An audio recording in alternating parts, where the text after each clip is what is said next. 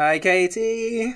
Oh, welcome everyone to Have You Ever Heard of Your Friendly Neighborhood History podcast, where we talk about people from history you may not, may, blah, may or may not have heard of. You may have heard them, you may not have heard of them. Who knows? Uh, how are you doing on this fine Friday evening? I'm doing fine and dandy. I'm having myself not- a little Friday beer. It's not Friday evening for the listeners. No, I- Unless, of course, you, it is a Friday evening. You might be just just on a Friday. In which case, welcome. It would be nice, uh, yeah, listening to us before we get ready to go out. Who knows? Maybe, maybe you're that far in the future that we're allowed to go out again, and that's what you're yeah, doing. maybe that you're that far in the future getting ready for like to go out out. Yeah. Wow. Yeah. We're excited to be part of this journey with you. No, don't wear that. That looks stupid. Um, how are you? yeah, not bad. Not bad. I've been um whittling away my hours on that goddamn tabletop game I'm trying to develop. And like I keep having like little crises that was like crisis of confidence. I'm like, why the hell am I doing this? Like what if this uh, comes to nothing and I've just wasted this much of my life doing it? It's not a waste. It's it's an activity. Yeah, that's true. You could say that about pretty much anything. Yeah, that's the problem. That's, that's that was like part of the crisis of confidence. Like I was just like everything means nothing. So yeah, I mean, I've weird. s- spent my time watching all hmm. seven of the Saw films. Well, eight because we're going to be doing Jigsaw two in preparation for the new Spiral. So me and Paul can record a podcast about it. That- And I, the first film that I'm going to see when the cinemas open next week is going to be Spiral. Like, how sad am I? But Is that when they open next week? they open on the 17th, so as of listening to the, the the listeners listening to this, yeah, it's next week. Does that include comedy shows in pubs? I don't think so because the pubs aren't going to be opened indoors yet. Man, I think that's that's like. June, so probably not. But you know what? It we'll get there, and um, Slowly when we surely. do, we can go back to the Bill Murray again. Woohoo! Shall we do it? We should talk about history. Let's talk about history. That's what we're here for. Okie dokie. Right. So I think I, I, I picked this person because I feel like it is kind of topical for people in Britain anyway. Because I don't know if you watched it because we just finished what was probably one of the greatest BBC series of all time, Line of Duty. So um, I keep meaning to start Line of Duty, um, and then watch it from the beginning. However, I watch Gogglebox, so I don't need to watch Line of Duty Oh yeah, because I can just watch them talking about it. So I know everything that's going on in Line of Duty, but You know I've never actually watched an episode because I just watch Gogglebox instead. But I do love procedurals, and it's kind of weird that I haven't seen this because I've seen like every other procedural. I've seen Broadchurch, I've seen Unforgotten, I've seen like Unforgotten was my absolute favorite. Like all of the other procedurals, but just not Line of Duty. So maybe I will start from the beginning at some point. But yeah, I I, think as I a know what's been going on. as a procedure, I think it is possibly the best procedure of all time. Like the amount of detail that goes into it, the amount of like googling you have to do to understand what they're saying. well, in incredible. Gogglebox, um, what's her name? Is it Julie at the? I think it's Ju- Julie. Is that her name? She she keeps like a notepad. Yeah. That is a good idea. If you're gonna watch like, it, just write get things down like dead. He's dead. or this person ran. Or you know, like yeah, I think it's a. If you have to keep a notepad, that's my kind of show. So I've picked this person because he is basically Britain's first bent copper. okay, I like it. I like it. Can I just say that um, if we're talking about bent coppers, the other show you should definitely watch is The Shield, which is an American show, which was out at the same time as The Wire, and so it didn't get as much press, but it did win a lot of awards at the same time that The Wire was on. So that's that's a pretty good sign. A critic's And- choice. It is one of the best shows ever, dramas ever. And in my opinion, it has the best finale of any TV show ever, including The Good Place. So Ah. Te- See? you have to watch all seven seasons to get to the end, but that last episode is damn worth it. See, that was the problem with Line of Duty. Like, it's uh, it had a bit of a Game of Thrones ending. It's uh, divided the crowd. Yeah. The- no, Um, Game of Thrones didn't divide the crowd. Game No, of Thrones is right, bad It's across just the board. Basically, anyway, most people are annoyed with it. So, Jed, history is going to show you how it's done. Uh, okay, so this week I'm doing Jonathan Wild. Okay. He's basically Britain's first organised crime boss, and yeah, as I said before, fir- Britain's first bent copper. Okay, what what period of history is this? Uh, so we're talking about the 1700s. So his oh, okay. exact date of birth is unknown. However, it's generally believed that he was born in Wolverhampton in either 1682 or 1683. So Right. we got a two-year kind of like span there. So, Okay. so they've done they've not done too bad a job nailing that down. Uh, so he was the first of five children um, in a poor family born to John Wilde, a carpenter, and his wife, uh, who we unfortunately don't have the name for uh, name of for some reason, uh, who was a herb and fruit seller at the local market. Fair enough. Um, so the, at the time, Wolverhampton was the second largest town in Staffordshire with a population of around 6,000. Uh, many involved in ironworking and related trades, so there would have been a lot of work around for John uh, John Senior. Um, so not an entirely terrible background, though I'm sure even uh, as a skilled worker, his father his father likely would have struggled to keep uh, five kids. So Jonathan did get an education. Um, he attended the free school in St John's Lane and was apprenticed out to a local buckle maker after that. So good, honest trade back then, making buckles for them belts. nice. That's you know, but it could could be a good living. Yeah. Um, Everyone needs a belt, right? Uh, so he married. Um, around the time he became apprentice, he married and had a son, but he abandoned his family for the lure of the big city and moved to Oh, London no. in Not one of them. 1708. Yeah. Um. So this time, London was by far the largest city in England, um, though only with a population of 600,000, um, with 70,000 living within the walled city of London, or is now known as Banksville Corrupt City. Uh, uh, uh. So not much is known uh, of his first two years in London. It's believed that he first worked as a servant, but he was dismissed the same year. I don't think he really had the temperament to be a no, it doesn't sound like. from like what he would go on to be. Um, so by uh, March 1710, he was in debtor's prison in the city of London, Oh, the no. Wood the Wood Street Compter. Uh, so that building no longer exists, unfortunately. Apparently, there's like um, it's a bloody moth. Uh, like uh, one of the cellars to a pub might be kind of like uh, part of that building, but nice. But I'm not really entirely sure. Bloody moth is just taunting me. Um, so, not surprisingly, in the 1700s, prisons were notoriously corrupt. So, the jailers demanded bribe or a garnish uh, in exchange for any minor comfort or convenience. Uh, so, they'd basically have to find a way to earn while they're inside.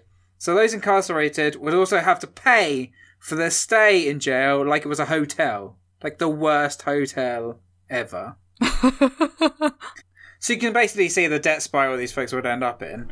Um, however, in this world, Wild somehow thrived. He was popular with the jailers, running errands for them until eventually he earned enough favour and money to repay his original debts and the cost of being imprisoned, and even to lend money to other prisoners. So he was flourishing in this jail Wow. world. That Um, went kind of well, yeah. He was liked so much that he received the liberty of the gate. So this meant he was allowed out at night to aid in the arrest of other thieves. Uh, so this would be the start of his descent into corruption and organised crime. I, mean, like- see. Is it really a good idea to hire criminals to hire, like to to catch other criminals? no, I mean- probably not. Unless it's Catch Me If You Can. Uh, this is catch me out. But I mean, like that's what happens a lot. Like hackers are basically that's just what hackers are all like hackers, right? All good hackers.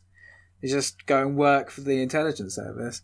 Well, probably not all hackers, only in like Hollywood. I'm gonna say all hackers in the world I live in. That's uh, that's what I like to believe. Anyway, anyway, uh, so following his release, Wilde met one Mary Milliner. So she was a sex worker and a madam or a pimp, essentially, and a little, basically, like, a little like Samantha Morton's character in Harlots. I reckon that's what I'm picturing her as. Basically, I'm picturing her as Samantha Morton in Harlots. sorry, Samantha uh, um, Morton. Um, you're not listening to this, but sorry anyway. Um, so Wilde went to live with her uh, as her husband, although they were still both married to other people. Wilde didn't get divorced from his wife; he was just still married. But now he was fake his effort. To Morton. uh, no biggie. It's the 1700s. It's good. Um, so under her tutelage, uh, he became thoroughly acquainted with London, the London underworld, uh, of its methods and its inhabitants. So he started small, essentially as Mil- uh, Milliner's enforcer, acting as a tough when she went night walking, uh, getting those men to pay up. Uh, this ain't no charity service. Pay up for those services. Uh, so around this time, Wilde also became a fence or receiver of stolen goods. Um, he started to put together a network of thieves, disposing of their stolen goods for them and paying bribes to get them out of prison when they were caught. And so his ascension began. So after graduating from the Milliner Crime School, he parted ways with her, cutting her ear off to mark her as a prostitute. Well, anchor. What? What- How is that a thing that's like normal to like mark her as a prostitute? Apparently, at that time, that was a that was a thing. Wow. So he uh, he found his in to the uh, to the London underworld, and then yeah, basically just Did a Van Gogh and fucked Yeah. off. what an arsehole. um, so let's talk about a little bit about crime in London at the time. So around this time, London was experiencing something of a crime wave. Uh, property crime or theft was a particular problem. Uh, the situation was somewhat exacerbated by the papers. So these essentially is notable crimes. Um, the pu- public worried more and more about property crime, probably more than was uh, than was warranted really at the time, and grew more and more interested in the issues of uh, criminals and policing. So this time, London depended entirely upon localised policing and had no citywide or official police force. That wouldn't come about for another hundred years. That's uh, Victorian, isn't it? Yeah, Yeah. So they have like those of you that aren't in London maybe don't know. You have like localized police, but the city of London also has yeah, its police force, and they have like different, different like things that they can do. Like Yeah. you can, for example, a homeless person. This is a weird one. You can ban them for like I think it's 24, 48 hours from the city of London. yeah. So just the city, as in like you know the St Paul's area. So anywhere that you can see St Paul's directly from is essentially like the city of London. So like kind of up to Liverpool Street, it's crazy. and it's isn't it? weird. That's weird, right? Like Yeah. Anyway, but that's just a nice little side note. That's not a thing yet. So They've just, uh, yeah, they've managed to retain all these old laws. It's just like, yeah. Banker City. They've managed to like get away with it with their little Lord Mayor and his gold coach. Really strange. I love that gold coach. Rivals the Queens. um, so uh, the populations, uh, so the city's population had more than doubled uh, over like just a few years. And there was basically no effective means of controlling crime. So London saw a rise not only of thievery, but organised crime during this period. To make things worse, the end of the War of the Spanish Succession had also um, kind of flooded the streets with demobilised and emotionally scarred, impoverished soldiers. Trained killers, essentially, uh, who kind of joined the gangs and added to the crime problem.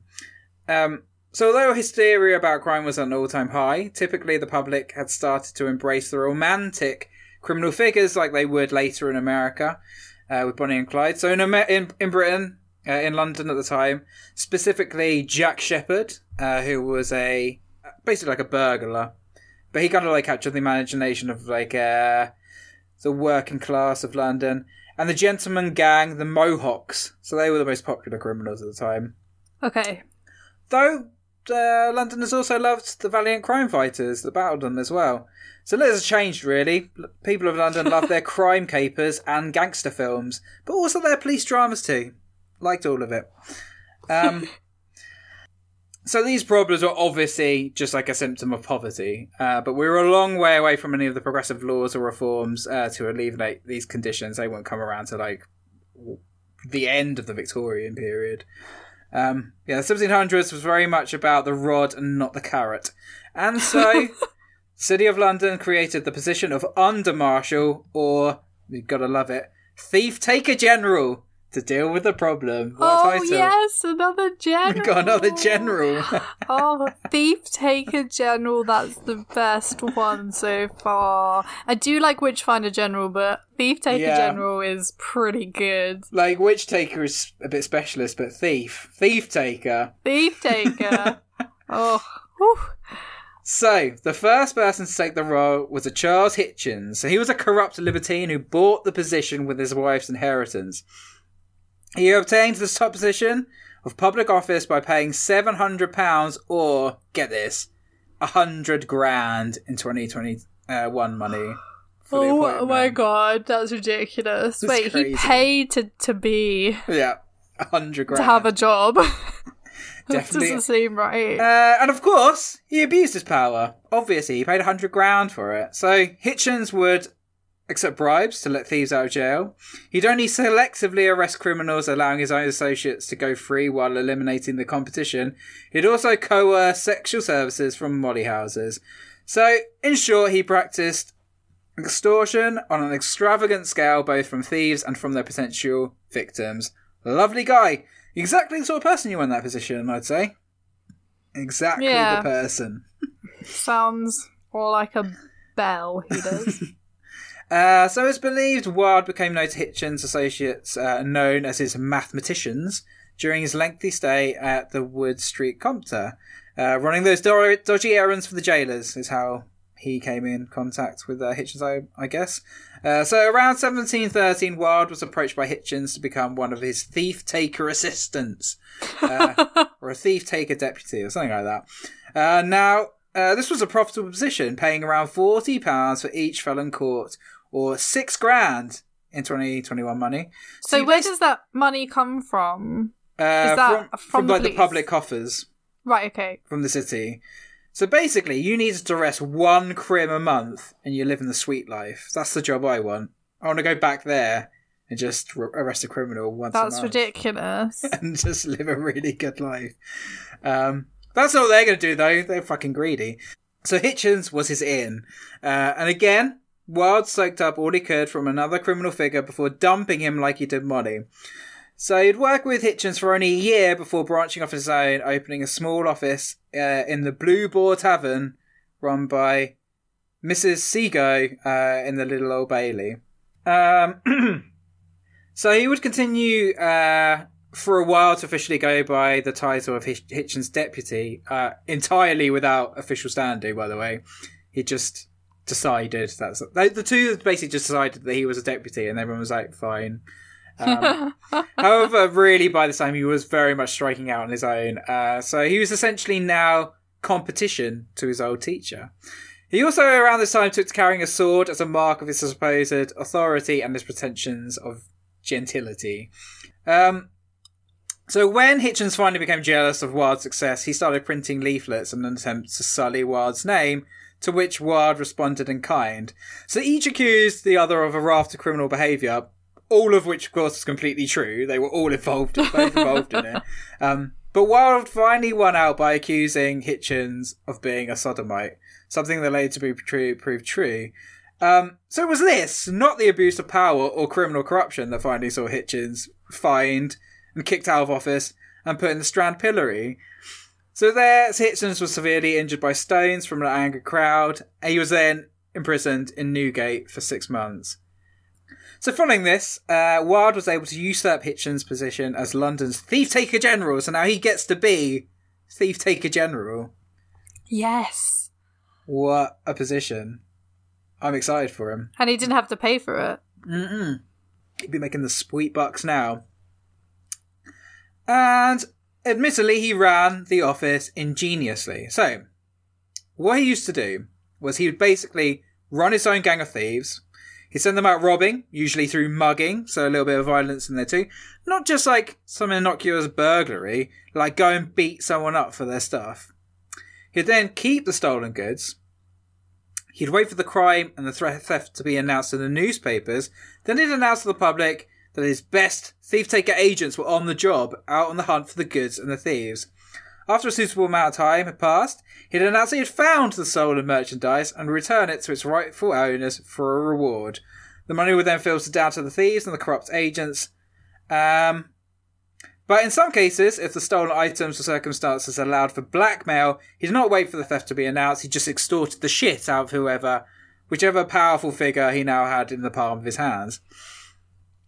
Um, his agents would sometimes make arrests and genuinely recover stolen goods, but only members of rival gangs or members of his own gang who displeased him in some way, like refusing to kick up properly, uh, or basically agree to him taking the lion's shares of the money. money.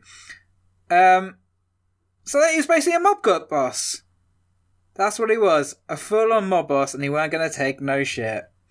Um, so now he's in a pretty perfect position to control his gang. So as mentioned before, the crime wave London was experiencing, in which Ward was playing a major part, it created quite a lot of hysteria in the press. So as such, the crime of selling stolen goods became increasingly dangerous, so much so that even the most low-level thieves ran great risk in fencing their goods. And that risk was death. So this time, you could be hung for any small crime. So that was the choice Wild sees face work for him or die at the end of a rope. And because as Thief Taker General, he could turn any of them in at any time. Uh, I mean, like, after all, they were thieves, and Wild had all the dirt on them. And also, he had this position of immense power and respectability, which protected him from his involvement. And he just had, like, complete control over all the thieves, uh, basically in the city. Um, so legend has it that he kept a record of all thieves in his employ. Uh, when they had outlived their usefulness, uh, Wilde sold them to the gallows for forty pounds reward each. Um, so some believe this is where we get the phrase "double cross" from, because it's alleged that when a thief vexed uh, Wilde in some way, he put a cross by the thief's name. A second cross condemned the man to be sold to the crown ah, for hanging.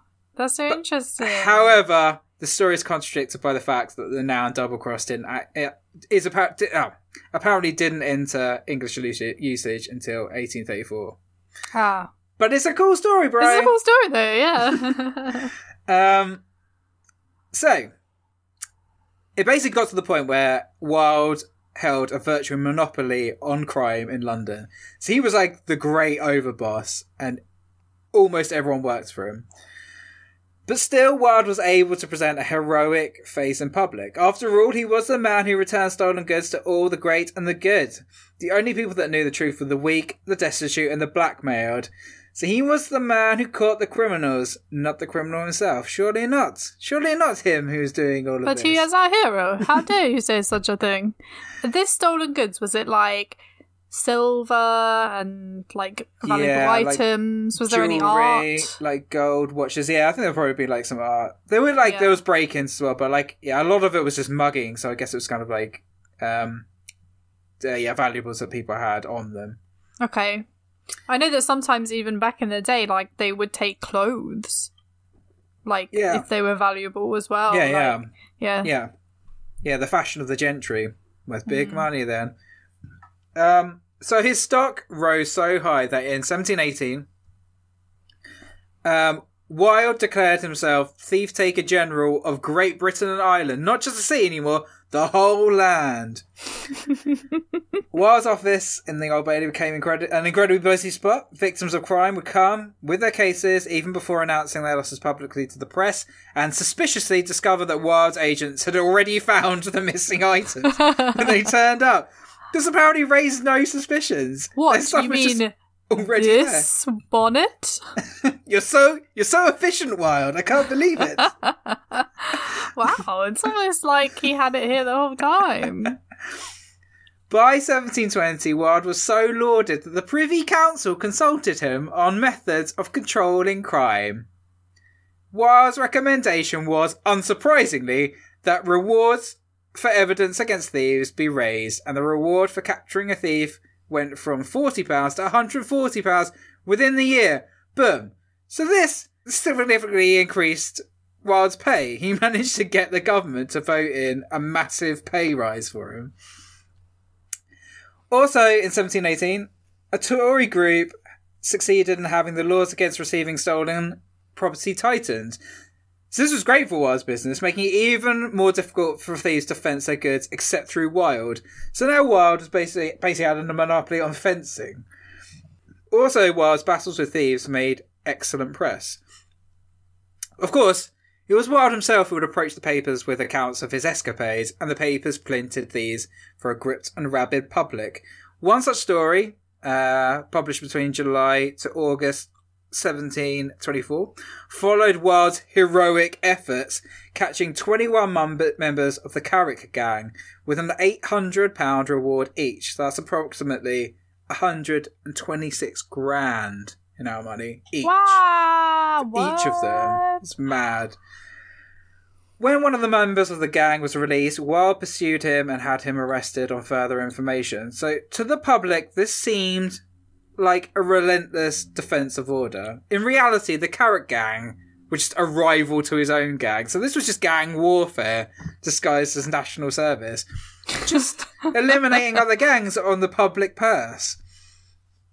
But this level of corruption can last forever. Well, you'd hope at least. So in 1720, the South Sea bubble burst, following a huge. Ah, yeah. Just like we this- learned about in um, Walpole's episode. Oh, yes. So go and see the Robert Walpole episode. Another little callback. So, following huge uh, losses across the entirety of British society, from the richest to the poorest, the public started to pay more attention to political corruption. If only we took that stance following the huge economic fuck up in 2008. But never mind. So, authority figures were beginning to be viewed with skepticism. And so, by 1724, London's politicians were experiencing a crisis of public confidence. So the first nail in Wild's coffin would be Jack Sheppard. So he was one, as I mentioned before, one of London's most famous criminals, a non-violent burglar who was a hero to the London's working class and apprentice classes, especially. Uh, one who who got one up on the rich and the corrupt. Unfortunately, he wasn't one of Wild's employees, so he was pursued to the ends of the earth. Sheppard was caught, but he managed to escape prison four times before being locked down in the centre of Newgate Prison, uh, where he could always be uh, watched, put in weighted shackles, and chained to the floor. Just overkill. Like, he was quite a small guy. They just like chained him to shit. Um, his hanging caused outrage in London rather than celebration. Meanwhile, on He's like ninth- the Robin Hood. he was basically the Robin Hood, though he wasn't actually giving money to the poor. He was just keeping No, himself. but he's but- like but people were like- Robin Hood. yeah, he's like half Robin Hood. Also, Robin Hood wasn't real. There's no evidence at all to say that. Though at some point, maybe I'll do Robin Hood. Hmm. So I that's do do that. that. He's a good legendary figure. I think it's worth doing. so, meanwhile, on the 9th of October, Wild and his men arrested Joseph Blueskin Blake, a highwayman and Sheppard's partner in crime.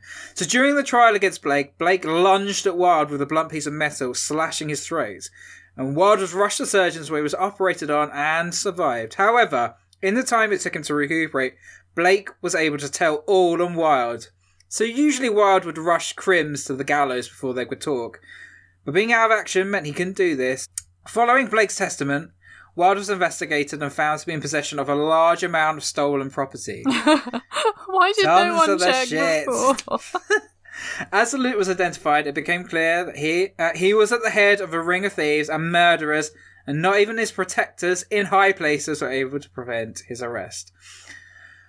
Because he had other corrupt ministers in high places, obviously, who were getting rich off the schemes. Go remember, the government had asked the bent son of a bitch to set the law up for them, so which has resulted in more money for Wild, which no doubt was kicked on up to the corrupt politicians who had voted in that law.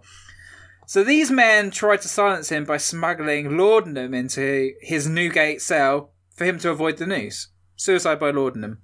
I mean, I guess it's probably quite a nice way to go. Just go to sleep. Um, but all that happened was he became violently sick. So the prosecutors were not about to let him take the easy way out. And so they contrived to have his execution brought forward. But no doubt this also suited the many worried politicians and people in high places who thought that he was going to dob them in. So he was still going to die before he could talk. The sickly wild suffered humiliation from the crowd as he was transported by cart to meet his fate. The people who had once revered him pelted him with rubbish like they do all gallows victims. He was hanged from the gallows a Tyburn Tree, at the spot roughly where Marble Arch stands now, on the 24th of May, 1725.